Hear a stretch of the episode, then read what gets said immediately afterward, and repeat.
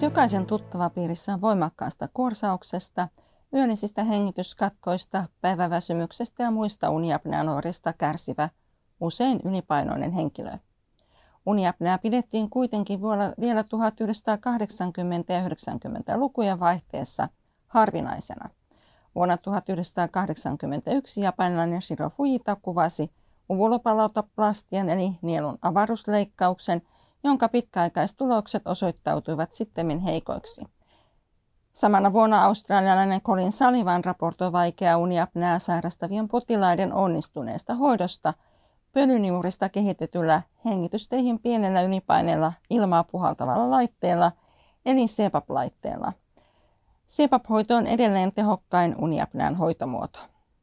Samana vuonna myös turkulainen Jukka Alihanka raportoi sydämen sykkeen ja hengityksen pitkäaikaiseen seurantaan soveltuvasta menetelmästä, unipatiasta, jonka avulla diagnosoitiin seuraavan kahden vuosikymmenen aikana valtaosa Suomen uniapnea-potilaista. CPAP-hoidot uniapnea-potilaille aloitettiin Ullanlinnan unihäiriöklinikassa loppuvuonna 1986 ja seuraavana vuonna Paimion sairaalassa sekä Meilahden sairaalassa. Postdoc-tutkijana Sydnissä ollut Olli Polo toi tuliaisena Paimion sairaalaan itsesäätyvän CPAP-laitteen prototyypin vuonna 1993 jo ennen laitteen tuloa markkinoille. Leuan taakse painumista nukkuessa estävä uniapnea-kiskohoito aloitettiin tyksissä 1990-luvulla. Lihavuus on tärkein uniapnea riskitekijä. Suomalaista aikuista miehistä kaksi kolmasosaa ja naisista puolet on ylipainoisia. Perusterveydenhuollon lisäksi uniapnea kuormittaa erityisesti keuhkoja ja suusairauksien poliklinikoita. Uniapnea lähetteiden määrä erikoissairaanhoitoon on kasvanut jyrkästi.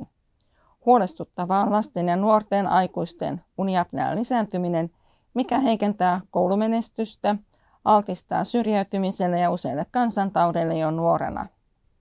Varsinais-Suomen sairaanhoitopiirissä on jo yli 16 000 CPAP-laitteen ja yli 2 000 uniapneakiskon käyttäjää.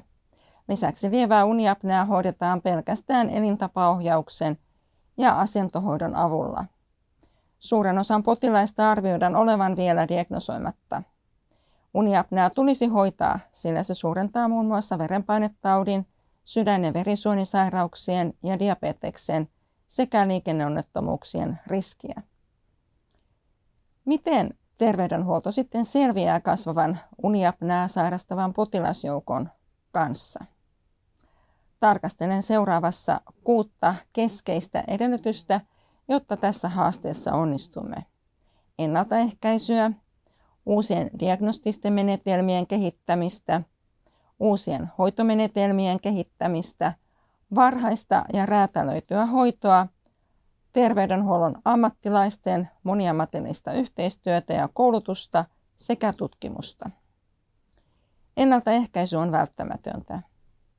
Elintaparemonttiin kuuluu terveellisen ruokavalion, painonhallinnan ja laihduttamisen lisäksi riittävästi unta ja liikuntaa. Liikunta ilman laihtumistakin tutkimusten mukaan lieventää uniapneaa. Elintaparemontti tulisi aloittaa jo päiväkoti-ikäisillä. Lapsina tulisi kiinnittää huomiota myös virheellisen purennan korjaamiseen uniapnean ehkäisemiseksi. Uudet menetelmät tulevat helpottamaan uniapnean diagnostiikkaa. Älypuhelinsovelluksia on jo testattu. Joidenkin haihtuvien orgaanisten yhdisteiden on osoitettu olevan yhteydessä yöllisten hengityskatkosten määrään, happikyllästeisyyteen ja havahtumisiin. Monet muutkin biokemialliset merkkiaineet ja proteomiikka ovat tutkijoiden kiinnostuksen kohteena. Tutkimusryhmämme on, ryhmämme on mukana EU-rahoitteisessa Horizon 2020 Sleep Revolution-hankkeessa – kehittämässä helppokäyttöisempää uniapnean aiheuttamat terveysriskit nykyistä paremmin tunnistavaa unirekisteröintimenetelmää. Uudet hoitomenetelmät mahdollistavat paitsi yksilöllisen hoidon, myös yhä suuremman potilasjoukon hoitamisen terveydenhuollon henkilöstön määrää lisäämättä. Aloitimme CEPAP-hoidon langattoman etäseurannan ja etäsäätämisen vuonna 2012 ensimmäisenä Pohjoismaissa ja osoitimme sen säästävän hoitajien aikaa. Tutkimuksemme ja kokemustemme innoittamana etäseuranta levisi nopeasti kaikkialle Suomeen ja meiltä on otettu oppia myös muissa maissa. Potilaan hoitoon osallistaminen on tärkeää. Vuosi sitten käynnistimme CPAP-hoidon oma-aloituksen, jolla saimme purettua kuukausien jonot. Paraikaa analysoimme potilastyytyväisyyttä ja hoitoon sitoutumista verrattuna perinteiseen aloitustapaan. Etäseurantajärjestelmät antavat automaattista palautetta, minkä on osoitettu parantavan hoitoon sitoutumista. Tällä hetkellä uniapnean hoito aloitetaan liian myöhään, jolloin on jo yleensä tapahtunut palautumattomia muutoksia. Kuorsauksen ja esimerkiksi alkoholin nauttimisen jälkeen havaittujen yöllisten hengityskatkojen ilmaantuessa tilanteeseen tulisi puuttua.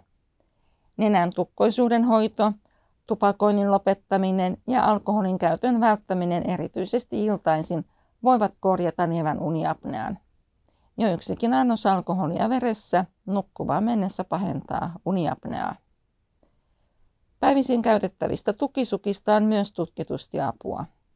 Ne estävät nesteen kertymistä alaraajoihin ja sen valumista makuasennossa kaulalle ahtauttamaan ylähengitysteitä. Lievässä asentoriippuvaisessa uniapneassa selimakuun estäminen riittää usein hoidoksi. Elintapa- ja asentohoito varhaisessa vaiheessa saattaisivat estää uniapnean pahenemisen lääkärin tai hammaslääkärin hoitoa vaativaksi. Tiedossahan on, että hoitamaton lievä uniapnea pahenee vuosien myötä ilman painon lisääntymistäkin, iäkkäimpiä potilaita ehkä lukuun ottamatta.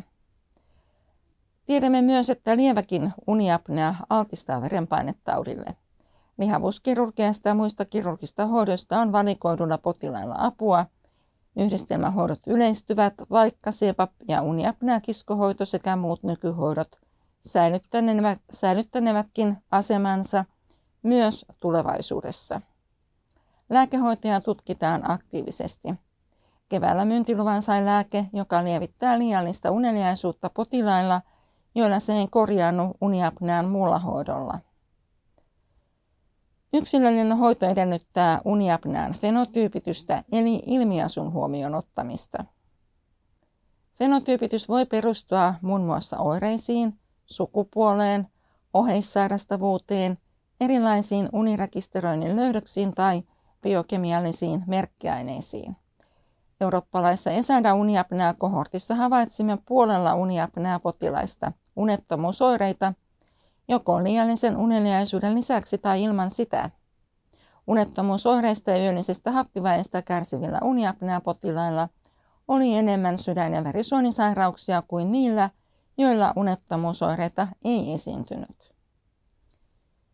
Moniammatillisella yhteistyöllä varmistetaan laadukas hoito. Tällaisesta on esimerkkinä jo yli 30 vuoden ajan säännöllisesti kokoontunut unihäiriötyöryhmä – ja uudempana esimerkkinä keuhkosairauksien ja psykiatrian välinen hoitopolku auttamaan potilaita, joilla unettomuus tai ahdistuneisuusoireet estävät CPAP-käytön. Jatkokoulutus on myös välttämätöntä. Näitä tavoitteita tukee TYKSiin vuonna 2018 perustettu Uni- ja hengityskeskus, huippuyksikkö, joka koordinoi valtioneuvon asetuksen määräämänä myös uniapnean diagnostiikkaa ja hoitoa yhdessä muiden yliopistosairaanhoitopiirien kanssa. Turun yliopisto, Satakunnan ja Vaasan sairaanhoitopiirit kuuluvat osana tähän verkostomaiseen osaamiskeskukseen. Tutkimus on hyvän hoidon ehdoton edellytys. Israelilainen unitutkija Peres Lavi listasi vuonna 2008 kaikki siihen mennessä PubMed-tietokannassa julkaistut uniapnää käsittelevät artikkelit ja suhteutti ne kirjoittien kotimaan asukaslukuun. Suomi sijoittui ansiokkaasti pronssille. Tutkimme parhaillaan erityisesti uniapnea-potilaiden monisairastavuutta, ikäihmisten uniapnea ja CPAP-hoidon seurantakäyntien kohdentamista, unohtamatta pitkää naisten uneen ja uniapneaan kohdistuvaa tutkimuslinjaamme. Tänä syksynä aloitimme ruokailun ajoittumisen vaikutuksen tutkimisen uniapnea-potilailla ja verokeilla tutkimusryhmän kehittämää kännykkäsovellusta hyödyntäen. Tutkimme, miten ruokailun ajoittuminen vaikuttaa painonhallintaan, suoniston mikrobistoon, koettuun unenlaatuun, verenpaineeseen ja verensokeriin.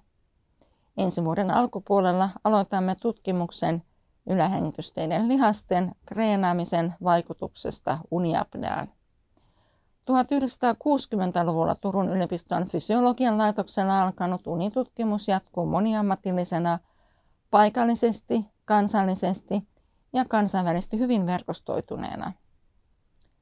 Potilasmäärät kasvavat, mutta voimat yhdistäen selviämme uniapnea-epidemiasta. Köyhä Suomi rakensi 1930-luvulla tuberkuloosiparantoloita. Tämän päivän paljon vauraampi Suomi selviää uniapnea-potilaiden hoidosta.